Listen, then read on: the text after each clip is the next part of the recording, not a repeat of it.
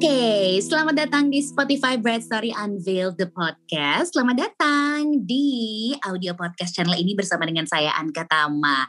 Kali ini Bright Story mau memperkenalkan seri podcast terbarunya. Isinya udah pasti ngobrol-ngobrol singkat, ada expertnya juga dan topik-topiknya adalah tentang kesehatan mental dalam rumah tangga serta persiapan pernikahan, which is penting banget untuk brides to be ketahui agar nanti ketika masuk ke dunia pernikahan yang sesungguhnya bisa dilakoni dengan lebih menyenangkan.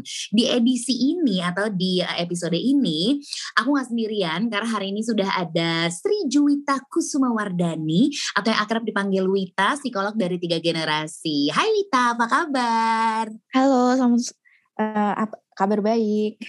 Hai Wita, semoga kamu sehat selalu. Semoga kamu juga siap untuk sharing sama kita semua di sini, terutama untuk brides to be yang kayaknya tuh banyak deg-degannya Wita. kayaknya harus ditenangin mereka tuh ya. Iya iya. Uh, uh, nah kita mau ngobrolin apa? Kenapa harus bareng psikolog? Karena memang topiknya kali ini rada berat sih Wita gitu ya. Cuman mungkin kamu nih udah ah yang gini mah biasa. Makanya kita butuh orang-orang yang bikin uh, apa ya mood kita tuh kembali netral. Jangan tegang-tegang banget alias jangan digigi lima mulu. Apalagi lagi mau nikah banyak kan yang diurusin. Jadi hal-hal yang kayak gini ada baiknya juga disiapkan sebelum pernikahan. Ketika sudah memasuki jenjang pernikahan jadi nggak kaget-kaget amat gitu loh. Kita tuh mau ngomongin tentang sinyal-sinyal berbahaya dalam hubungan romantis. Wow, apa sih tandanya kalau hubungan pacaran atau rumah tangga tuh udah nggak sehat lagi? Kita di sini bicara soal uh, kekerasan nonverbal itu apakah termasuk dalam KDRT? Karena kan biasanya mungkin ada ya ketika kita lagi ya namanya juga sama pasangan gitu, ada aja uh, cobaan-cobaan, tantangan-tantangan gitu sampai akhirnya akhirnya mungkin terluapkanlah tuh uh, kekerasan nonverbal yang nah ini dia harus kita tanya. Termasuk nggak sih sebenarnya dalam KDRT langsung tanya sama Wita aja deh yuk. Wita ini aku nanya-nanya sama kamu. Boleh ya Wita ya? Iya dong boleh banget. Ini kita ngomongin soal konflik nih dalam hubungan pacaran atau mungkin rumah tangga deh gitu sesimpelnya. Mm -hmm. karena sebenarnya kalau kita bilang konflik dalam uh, sebuah hubungan itu kan lumrah ya. Cuman gimana kita tahu kalau kalau konflik yang terjadi itu sebenarnya udah bikin relasi ke pasangan tuh udah nggak sehat lagi gitu. Oke, okay. um, mungkin yang membedakan adalah ketika rasa respectnya tuh mulai menurun gitu ya, karena mm -hmm ketika respect itu sudah tidak ada, nah itu jadi kayak fondasi menuju arah-arah hubungan yang tidak sehat gitu ya, karena mm-hmm. kemungkinan untuk menyalahkan pasangan jadi besar atau menganggap pasangan itu jadi tidak berguna atau um, ya tidak menghargai pasangan lah. Nah di situ uh, nanti akan mulai muncul nih perkataan-perkataan yang mungkin menyakiti gitu. Nah dari situ uh, kita perlu aware kan, baik yang memberikan maupun yang menerima. Oh ini kok kayaknya hubungan kita mulai terasa tidak nyaman lagi nih, tidak sehat lagi. Harus ada uh, momen untuk diskusi sebenarnya. Jadi dari okay. Hmm, kalau kepada apa ya pasangan ya calon uh, brides to be itu aku selalu bilang untuk um, sebelum menikah harus terbiasa untuk berdiskusi, mengevaluasi hubungan gitu minimal sebulan uh -huh. sekali gitu. Kalau enggak uh, nanti jadi ketumpuk soalnya. Nah ini kan yang bahaya ketika sudah tertumpuk terlalu banyak jadi bom uh-huh. waktu. Gitu ya. iya ya, ya bener hmm. juga karena kadang tuh kan kita tuh suka nggak apa-apa sabar sabar sabar ternyata nggak kuat meledak malah udahan gitu nggak lucu kan kalau udah kayak gitu ya. Bener. Mm-mm. Yeah. Oke, okay. lalu kemudian kalau kita bicara soal uh, yaitu dia tadi numpuk numpuk numpuk akhirnya kemudian terjadi yaitu kekerasan verbal ataupun non verbal. Cuman kalau aku boleh nanya dulu nih Wita, sebenarnya hmm. apa aja sih yang termasuk KDRT? Karena kan biasanya kan kita suka salah menafsirkan atau mungkin karena kitanya lagi sensitif banget jadi kayak drama banget gitu bilang kamu tuh udah KDRT padahal sebenarnya mungkin yang dilakukan pasangan juga ya nggak KDRT sih karena lo nya juga yang nyebelin gitu kan ada tuh ya momen-momen gitu biar jelas aja nih biar clear biar brides to be tuh nggak nebak-nebak mana aja sih yang termasuk KDRT itu silahkan dijawab Wita. Oke, okay. uh, eh, ini memang jadi momen yang paling aku senangi nih kalau ada mm-hmm. pertanyaan tentang bentuk KDRT karena iya. kebanyakan yeah. orang tuh cuma tahu kekerasan itu dalam bentuk fisik aja. Jadi okay. as long as nggak digampar sama pasangan berarti I'm fine gitu. Padahal padahal bentuk kekerasan itu bisa dalam bentuk emosional which is ini di yeah. dalamnya ada verbal dan juga sosial. Verbal uh-huh. artinya ada ancaman-ancaman, merendahkan yeah. uh, pasangan, menggunakan istilah-istilah untuk uh, menghina pasangan gitu ya. Uh-huh. Uh-huh. Um, Lalu ada juga tadi kekerasan sosial itu um, meng, melarang pasangan untuk berhubungan dengan lawan jenis misalnya atau yeah. melarang pasangan untuk um, apa ya bekerja berorganisasi punya temen di luar sana atau bahkan uh-huh. uh, untuk kontak sama keluarganya itu udah masuk juga ke kekerasan emosional gitu. Oke. Okay. Terus okay, ada jadi hmm? silakan kekerasan finansial artinya bisa mengeksploitasi misalkan pasangannya disuruh bekerja um, dengan jam waktu yang ini ya apa namanya dari laki-laki ke perempuan gitu karena kan kalau laki-laki ya memang tugasnya buat mencari nafkah gitu ya tapi ketika uh-huh. si laki-lakinya ini uh, memaksa si perempuannya untuk uh, bekerja atau bahkan bekerja dengan uh, cara-cara yang tidak tepat gitu ya um, uh-huh. itu bisa jadi kekerasan finansial atau ketika si suami itu nantinya tidak memberikan nafkah sama sekali gitu atau sangat membatasi sekali uh, kondisi finansial padahal dia mampu itu juga bisa jadi kekerasan uh-huh. finansial sosial gitu. Oh gitu. Jadi banyak ya ternyata ibarat lagu tuh genre-nya tuh banyak ya. Bener-bener. kita kan sama ini taunya fisik, terus ya udah ketika maksudnya ketika fisik kita tersakiti baru itu KDRT. Padahal sebenarnya kalau dibedah lagi KDRT itu ya banyak banyak jenisnya gitu. Non verbal tuh juga bisa dikategorikan sebagai ya salah satu yang termasuk KDRT gitu ya Wita. Betul, betul. Oke, okay, berarti ini juga kita harus banyak-banyak cari info nih menuju pernikahan tuh. Aduh, banyak deh. Nggak cuman dekor sama apa catering doang ya Wit ya. Benar sama motret biasanya kan. iya itu dia sama MUA. Duh itu deh paling-paling terus sebenarnya banyak banget nih unsur-unsur yang harus kalian tahu, ketahui brides to be. Oke okay, kalau udah begitu ketika kita sudah tahu gitu apa sih sebenarnya yang termasuk KDRT mungkinkah terjadi di mana seseorang yang nggak pernah melakukan kekerasan ketika pacaran tiba-tiba loh pas nikah kok KDRT pernah gak sih kamu nemuin case kayak gitu Wit? Ini ada dua kemungkinan. Kemungkinan hmm. yang pertama adalah sebenarnya ketika pacaran tanda-tandanya sudah kelihatan. Misalkan kayak hmm. dia itu sebenarnya tidak tidak terlalu menghargai perempuan atau tidak terlalu menghargai um, apa ya orang-orang yang mungkin secara status sosial lebih rendah dibanding hmm, dia gitu. Tetapi okay. karena kita kepengen nikah gitu ya, fokusnya hmm. pengen segera melepas status lajang, jadinya nggak kelihatan tuh uh, tanda-tanda atau statement-statement yang subtle dari si pasangan gitu. Oke. Okay. Sehingga ketika sesudah menikah biasanya kan si pasangan ini mulai menganggap secara resmi um, si kebanyakan sih terjadinya soalnya dari laki-laki ke perempuan ya. Jadi yeah. menganggap si perempuannya ini sebagai barang properti miliknya sehingga kekerasan itu jadi lebih uh, obvious gitu ya. Hmm, iya iya iya. Karena mungkin rasa memiliki yang terlalu besar ya. Jadinya mungkin kan awalnya gitu biasanya iya. kadang yeah. karena terlalu posesif atau memang Betul. karena kayak iya kan gue udah apa sih lo udah punya milik gue seutuhnya. Jadi gue yang atur gitu tuh mungkin bisa berawal dari situ juga ya. Betul. Atau yang di, kedua, mm-hmm. ketika kondisinya itu misalkan nih tiba-tiba uh, di PHK gitu ya. Mm-hmm. Jadi sedang dalam kondisi stres berat yang mm-hmm. membuat dia emosinya jadi tidak stabil. Nah, sebenarnya kan kalau yang kedua ini lebih memungkinkan untuk uh, apa ya sembuh lah gitu ya karena kan dia sebenarnya butuh dukungan emosional saja dari pasangannya agar dia bisa yeah. lebih stabil kembali begitu. Mm-hmm. Oke okay, oke. Okay. Nah kadang tuh yang yang maksudnya aku pernah sejujurnya kalau boleh curhat gitu ya, Wit pernah banget hmm. ada di apa sih dalam dalam toxic relationship gitu sebelum hmm. aku menikah akhirnya gitu. ya. Bukan bukan tentu bukan toksiknya bukan sama yang sekarang tapi yang terdahulu. Dan kalau diingat-ingat gitu ya, aku tuh nggak sadar gitu kalau aku tuh dulu berada dalam hubungan yang tidak sehat. Bahkan ada kekerasan di dalamnya. Mungkin sekarang kita sebutnya hmm. uh, apa ya sikap denial banget sih nih orang hmm. udah dibilangin berapa berapa kali gitu cuman nggak ngeh-ngeh. Nah karena dulu mungkin uh, aku tuh lebih cenderung akhirnya ditinggalkan sama sahabat-sahabatku karena kayak berkali-kali udah dibilangin balikan lagi balikan lagi. Hmm. nah ini langsung aja deh untuk brides to be yang mungkin aduh amit-amit cuman mungkin kalian tuh adalah korban KDRT tapi kalian nggak sadar kalau kalian tuh dalam bahaya.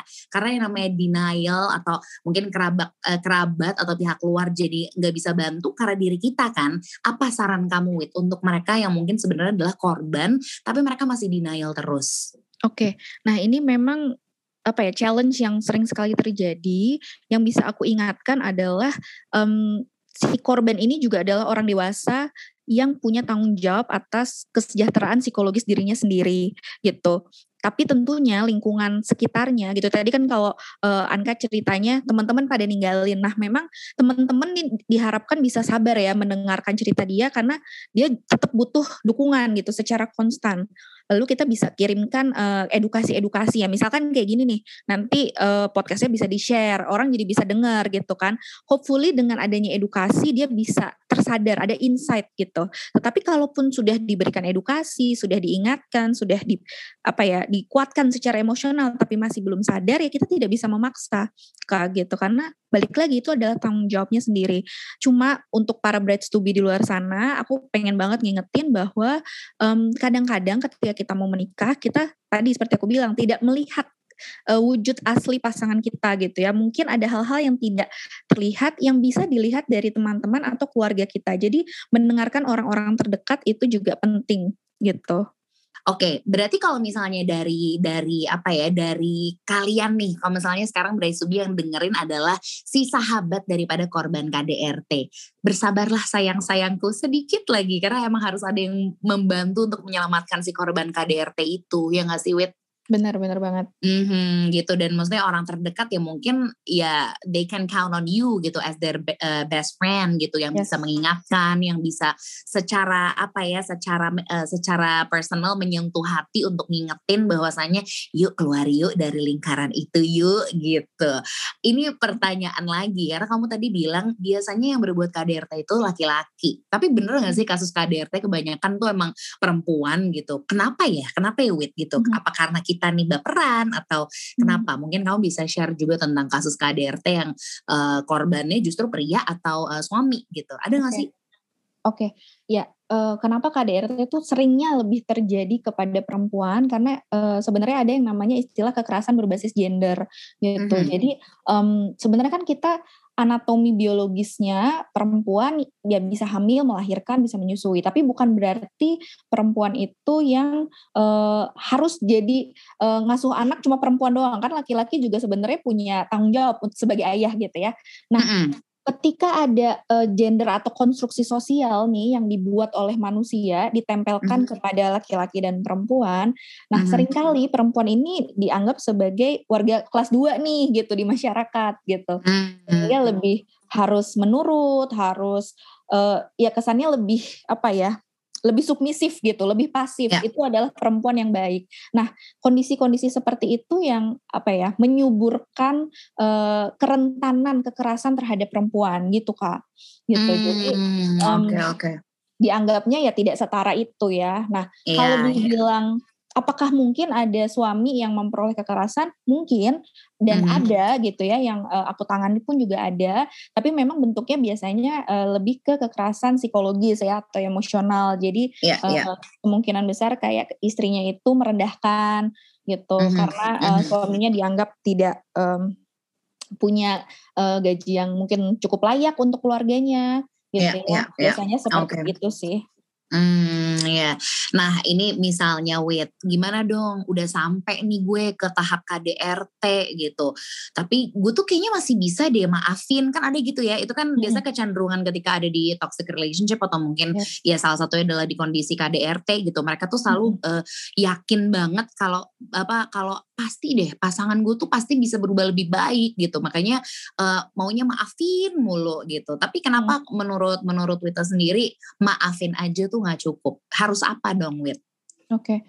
um, jadi di apa ya siklus ada di teori kekerasan dalam uh, hubungan itu ada yang namanya siklus kekerasan which is mm-hmm. ketika si pelaku itu meminta maaf sering kali itu adalah bagian dari siklus jadi habis memaafkan nanti ada situasi bulan madu which is uh, hubungannya jadi manis kembali jadi aman mm-hmm. kembali tetapi setelah itu mulai lagi nih mulai ada ketegangan nanti dari ketegangan itu jadi meledak lagi nah lama-lama itu berputar dengan lebih cepat yang lama-lama juga tidak ada lagi bulan madu bahkan mungkin tidak ada lagi sih uh, proses minta maafnya gitu sehingga kenapa maaf saja tidak cukup uh, pelaku itu perlu sadar ya bahwa apa yang dia lakukan itu memang sesuatu yang salah. Yang selalu aku ingatkan hmm. adalah violence is a choice gitu. Jadi salah-salahnya pasanganmu itu kita tetap punya pilihan untuk tidak melakukan kekerasan terhadap pasangan gitu. Mm-hmm.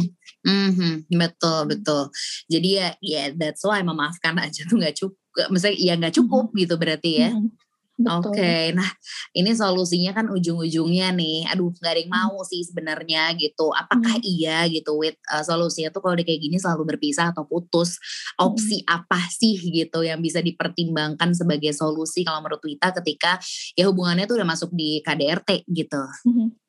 Kalau kondisinya belum menikah, gitu ya, uh, aku sih sangat menyarankan untuk menunda terlebih dahulu. Sayangnya hmm. biasanya pasangan itu datang ke psikolog ketika memang tanggal pernikahannya sudah ada, jadi mau nggak mau gimana nih caranya mbak gitu sebelum menikah udah beres. Nah biasanya sih aku akan sangat menyarankan ah. untuk ya setelah menikah kita tetap uh, menjalani konseling uh, pasangan begitu. Mm -hmm. Jadi mm-hmm. ada usaha perubahan perilaku dari si pasangannya gitu ya. Jadi kalau dibilang apakah harus putus atau berpisah ya sebenarnya nggak jadi satu-satunya as long as uh, si pelaku kekerasannya ini menyadari dan mau uh, berusaha untuk mengubah perilakunya. Apalagi okay. kalau dalam kondisi sudah menikah ya, itu makin sulit lagi karena pasti mm. pertimbangannya akan jadi lebih kompleks apalagi kalau sudah punya anak begitu. Iya, iya banget. Aduh, apalagi itu. Itu pertimbangan makin kompleks ketika sudah menikah, apalagi menikah itu bertahun-tahun, mm. anak udah gede-gede gitu ya. Kadang tuh kayak mm. cuman di tahap yang soalnya banyak gitu aku nemuin banget di kondisi misalnya di uh, hubungan-hubungan rumah tangga di sekitarku gitu. Mereka tuh bertahan mm. hanya karena anak. Betul. Ini pertanyaan tambahan dari aku sih, Wit. Menurut mm. kamu itu bijak gak sih sih ketika kita bertahan hanya demi anak. Oke. Okay. Uh, eh, yang pengen aku ingetin adalah uh, anak itu sebenarnya bukan cuma butuh orang tuanya secara struktural, artinya ada sosok ayah dan sosok ibu. Tetapi ketika uh, pernikahan orang tuanya tidak stabil, itu pun akan berdampak terhadap kesehatan mental anak. Jadi sama kalau, aja.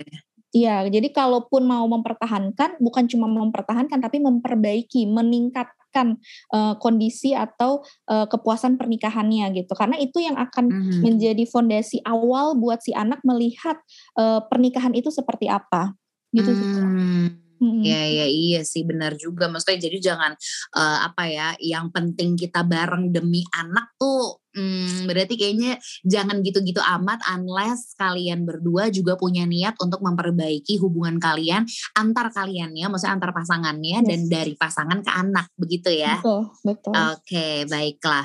Ada gak sih korban KDRT wit yang bingung hmm. gitu minta tolong ke siapa gitu misalnya kayak dia tinggal jauh dari keluarga atau misalnya hmm. hidupnya tuh kayak selalu diawasi sama si pelaku sampai akhirnya dia takut melapor. Pernah gak sih kamu nemu case kayak gitu? Nah, kalau udah hmm. gini tuh penanganannya gimana? Gimana? Ada baiknya tuh mereka ke mana dan ke siapa? I see. Ini ya sebenarnya sih pasti ada dan banyak ya kak. Cuma uh, tadi kalau memang sudah sampai ke tahap kekerasan yang membahayakan nyawa tentunya jadi sangat sulit untuk bisa mencari pertolongan.